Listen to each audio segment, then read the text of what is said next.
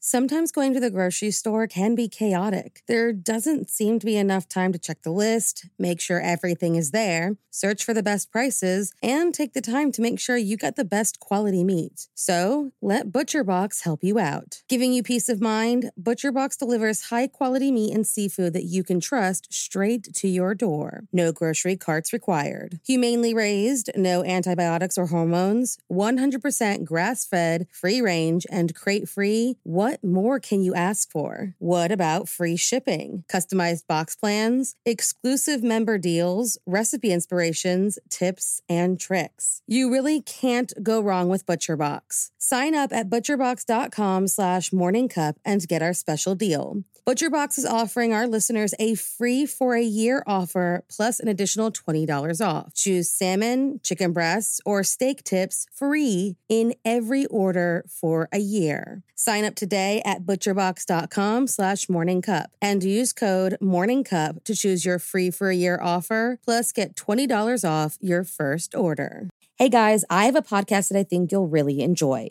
Proof, the investigative true crime podcast co hosted by Susan Simpson of Undisclosed and Jacinda Davis of Evil Lives Here, is releasing its highly anticipated second season, where they investigate the murder of 18 year old Renee Ramos. The first season, which, if you haven't listened to yet, you totally should, saw the release of two Georgia men serving life sentences for murdering their friend, Brian Bowling. And thanks to evidence unearthed by Proof, on December 8th, 2022, both Daryl Lee Clark and Kane Joshua Story were finally freed after 25 years behind bars.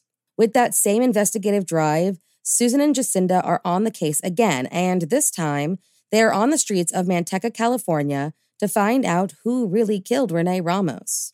In Proof Murder at the Warehouse, you hear how, on June 5th, 2000, Renee's body was found buried beneath a pile of debris inside a new Home Depot building and how, despite tips hinting at alternate suspects, her boyfriend, 18 year old Jake Silva, and 33 year old Ty Lopez were arrested and convicted of her murder.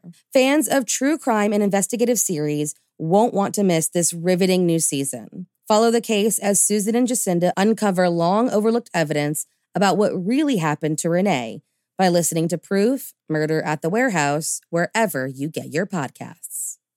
There were two more murders 15 miles away. When police arrived, they found the telephones and electricity lines. We have a weird homicide. A homicide. scene described by one investigator as reminiscent of a weird. Morning. cup of murder. As a parent, the idea of losing one child is too much to bear. The idea of losing three, unimaginable.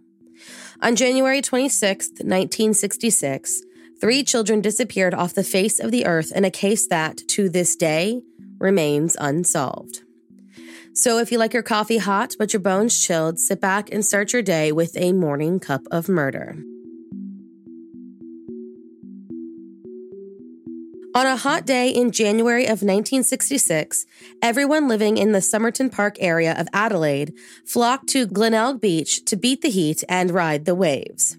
It was a popular destination in a time where surf music was at its peak. And in a simple time where parents felt safe to leave their children unattended, many kids were dropped off at the pier with a few coins in their pocket and a full day of fun ahead of them.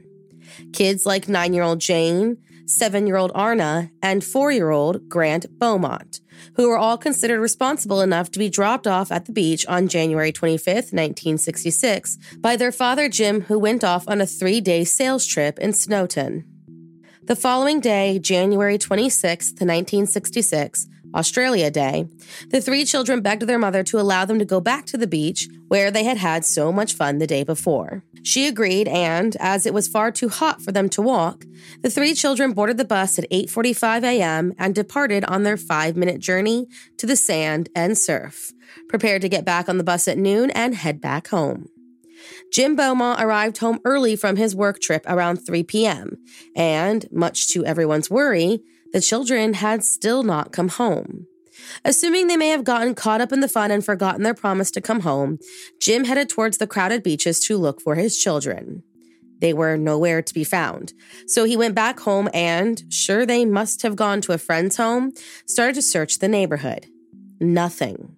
The Glenelg police were called at 5:30 p.m. and began what is still considered one of the biggest mysteries the area has ever seen. Almost immediately, police and search parties combed the beaches looking for the young children, still hoping beyond hope that they had simply lost track of time and were safely sitting on the beach. The search soon expanded across the dunes, the ocean, and into the nearby buildings, airport, and rail lines, with news of their disappearance making its way into international headlines within 24 hours of their disappearance. On January 29th, after being missing for three days and a tip from a woman claiming she spoke to the Beaumont children, the Patawalonga boat haven was drained, though nothing of worth was found. And on that same day, the Sunday Mail ran the headline, Sex Crime Now Feared, as people started to come to the harsh realization that the children may have been abducted by a sex offender. Fearing the worst, police started questioning as many people as they could who were on the beach the day of the disappearance, several of which saw not just the Beaumont children that day, but saw them in the company of a tall, blonde, thin faced man in his mid 30s. A man who, according to those same witnesses, remarked how relaxed the children seemed to be with the unknown man, leading them to assume that he knew them. According to one of the witnesses, this man came up to them and asked if they had seen anyone near their belongings, as some of their money was, quote, missing. He then went off to change, and the three Beaumont siblings stood there waiting for him to return. They were then seen walking to the beach together around 12:15 p.m., around the time that they were supposed to be on the bus back home. Now, not only were these witness statements odd, considering if the children were abducted, you would imagine their disposition would have been more fearful. But according to Jim and Nancy Beaumont, Jane, the oldest of their children, was remarkably shy, and to hear that she was playing so confidently with a stranger was completely dumbfounding to them which then led to a new theory that the children and the man had met on one of their previous trips to the beach and had established a rapport. When presented with this theory, Nancy remembered a chance remark by one of the children that, in the middle of all this fear, started to make a little bit more sense. According to Arna, in a statement that seemed insignificant at the time, Jane, quote, got a boyfriend down the beach. Nancy at the time figured she simply meant a fellow playmate, but now, given the circumstances, the reality of the statement became a lot more chilling.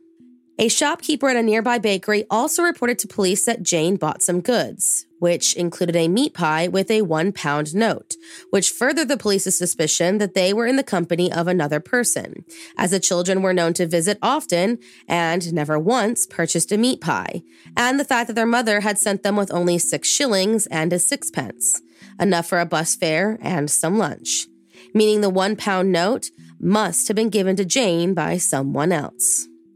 Despite a hefty reward, the children nor any of their belongings have ever been located. A few weeks after the disappearance, a retired New South Wales police detective, a man named Ray Kelly, arrived in southern Australia to try and help with the investigation. At first, his presence was a welcome change of pace, but after finding out that he was being sponsored by The Sun, a now defunct tabloid, the police asked him to leave the very next day.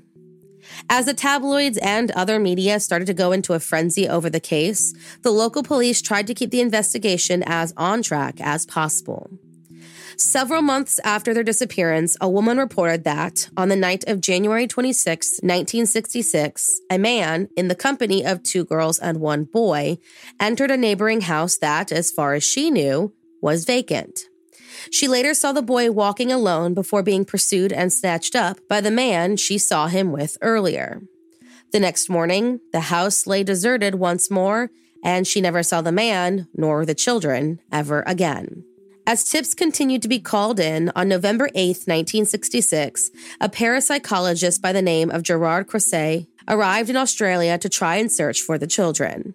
The media once again went completely mad, but Gerard, whose story changed almost daily, was unsuccessful in his search for the Beaumont children. He did, however, point out a warehouse near the children's home and the school where Jane and Arna attended, and said he believed that their bodies were buried beneath it. A place that, at the time of their disappearance, was a building site. The property owners, though reluctant to excavate at the word of a psychic, soon bowed to the public pressure and raised $40,000 to have the building demolished. No remains or any other piece of evidence was ever found. Years passed with leads coming and going before Jim and Nancy, quite out of nowhere, received two letters that were supposedly written by both Jane and the man who was keeping them. The envelopes were postmarked from Dandenong, Victoria, and referred to the pleasant life that they were living with, quote, the man who was keeping them. The letter was compared to Jane's writing and, for the most part, seemed completely authentic. The man continued the letter by saying he appointed himself the, quote, guardian of the children and was willing to give them back to their parents at a determined meeting place. Desperate to finally have their children back, the Beaumonts, followed by a detective, drove to the designated location, but after hours of waiting, were never greeted by anyone. Sometime later, a third letter appeared, supposedly written by Jane, and said that the man had been willing to return them until he saw the disguised detective and decided that they had betrayed his trust and did not deserve to have the children back.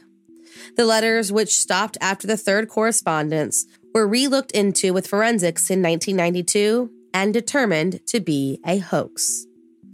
As with most mysterious cases, though the children have never been found, the list of suspects remains abundant. The first on this list is Bevan Spencer Von Einem, a man who was sentenced to life imprisonment in 1984 for murdering 15 year old Richard Kelvin, the son of an Adelaide newsreader, Rob Kelvin a man who, though only charged with the one murder, was suspected of having accomplices and having more victims. During their investigation into his potential involvement with other cases, police heard from an informant identified as Mr. B, who claimed that, during a conversation with Bevan, he boasts about taking three children from a beach several years earlier and had taken them home to conduct, quote, experiments and that he performed, quote, brilliant surgery on each of them and had, quote, connected them up. That one of the children died during this procedure and he felt forced to kill the others as a result. He said he dumped their bodies in bushland south of Adelaide. Though he has not been ruled out as a suspect, there are some facts that don't 100% line up when it comes to his involvement in the Beaumont case. Bevan, who was known to, quote, perv frequently in Glenelg Beach, did seem to match the sketch created by witnesses, but was just 20 or 21 at the time of the disappearances, meaning he was more than 10 years younger than the man seen with the Beaumont children. Not only that, but his other crimes seemed to be against boys in their late teens and early 20s, meaning the Beaumont children were much younger than his normal victim pool. However, the reference to the surgical experimentation did seem to match the coroner's report of several murdered youths in the area, including two young girls who were taken from the Adelaide Oval during a football match. So, while there's nothing concretely connecting him to the Beaumont case, it does seem reasonable to assume that Bevan had more victims than what he was charged for. Another potential suspect is a man named Arthur Stanley Brown, Brown, who was charged in 1998 for the murder of sisters Judith and Susan McKay in Queensland. He, like Bevan, bore a striking resemblance to the man seen with both the Beaumont children and the girls from the Adelaide Oval case. But due to missing records, Arthur could not be connected to Adelaide during the time period of the abductions. He was 53 at the time of the Beaumont disappearance, which, again, like Bevan, does not match the age of the man seen with the siblings. Another man on the list was James Ryan O'Neill, who was jailed for the murder of a nine year old boy from Tasmania and told several people that he was responsible for the Beaumont abduction. And in 2006, lost an injunction with the High Court of Australia to stop the broadcast of a documentary that linked him directly to the case. The detective who worked on the documentary, Gordon Davey, spent three years speaking with James before coming to his conclusion that, although there was no evidence directly connecting him to the case, he believes he is the man responsible for the Beaumont children's murder. James, who claimed to have never been to Adelaide, worked in the opal industry and had to visit the Coober Pedy often, which means he had to pass right through Adelaide each time. The South Australian police do not share Gordon's opinions on his guilt. Another potential suspect is one that you may recognize as we covered him on July 23, 2020. A man named Derek Ernest Percy who killed Yvonne Tuohy in 1969. His guilt was alleged by The Age, who suggests that he was a likely suspect in several unsolved child murders. Though he was just 17 at the time of the abduction, police applied for permission to interview Derek about the Beaumont case in 2007. But it's unclear if this interview amounted to anything of worth.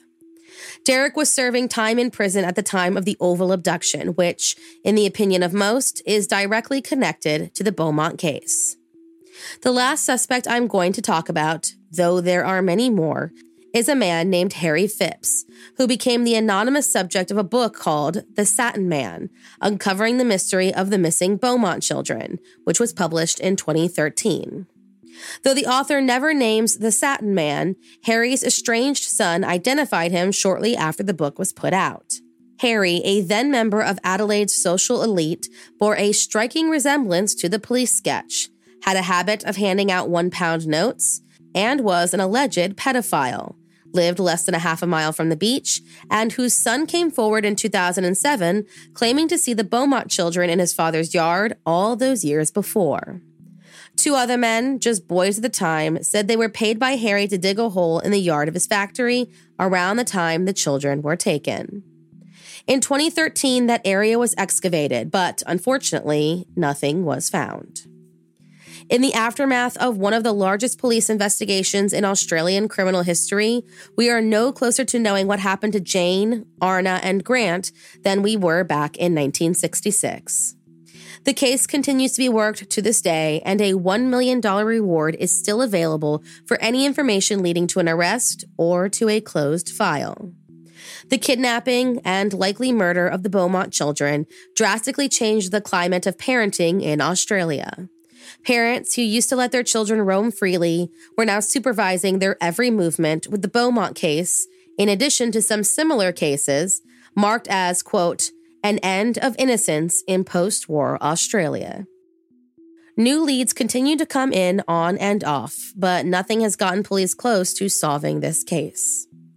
Jim and Nancy Beaumont, who stayed in their Somerton Park home for quite some time in hopes that the children would come back, eventually divorced and lived their final years away from the public eye, who was keen to remind them of all that they lost. Nancy died on September 16, 2019, and Jim, now in his 90s, remains in Adelaide as of the moment this story is being written. Thank you for joining me in my morning cup of murder. Please join me again tomorrow to A Terrible Thing Happened on January 27th. Don't forget to rate and subscribe and let me know how you like it. If you want to help support the podcast, there's always Patreon or just sharing it with your true crime obsessed friends. And remember, stay safe.